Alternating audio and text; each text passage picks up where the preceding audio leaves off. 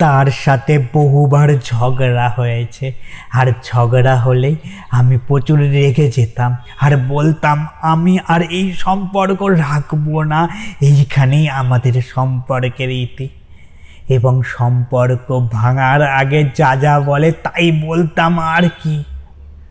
কিন্তু কিন্তু মানুষটা বুঝতে পারতো আমি যা বলছি, রাগের মাথায় বলছি। তবে আশ্চর্য কথা হলো, আমি তবে আশ্চর্য কথা হলো, যখন আমি রেগে গিয়ে এই সব কথা বলতাম, তখন সে আমায় বলতো, তুমি চাইলেই কি সম্পর্কের ইতি ঘটবে?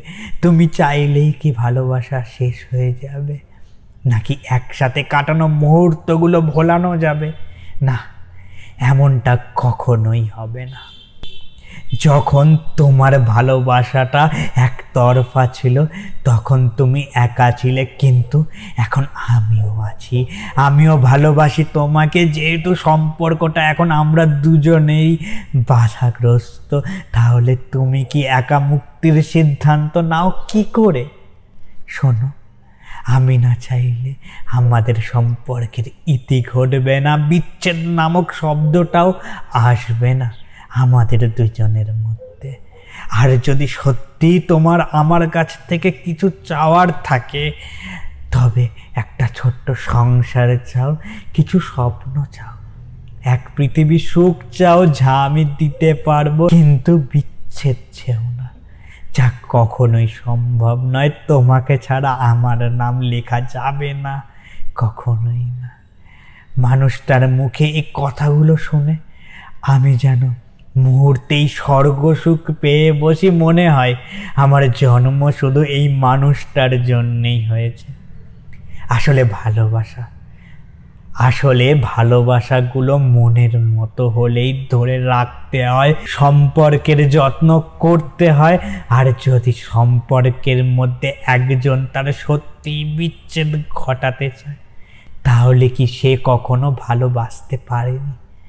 কারণ কাউকে মন থেকে ভালোবাসা গেলে তাকে ছাড়া যায় না। কেউ আমার গল্প শুনতে চায়, আমি হাজার বিচ্ছেদের মাধ্যমেও তোমার গল্পটা একটু একটু করে রোজ বলি।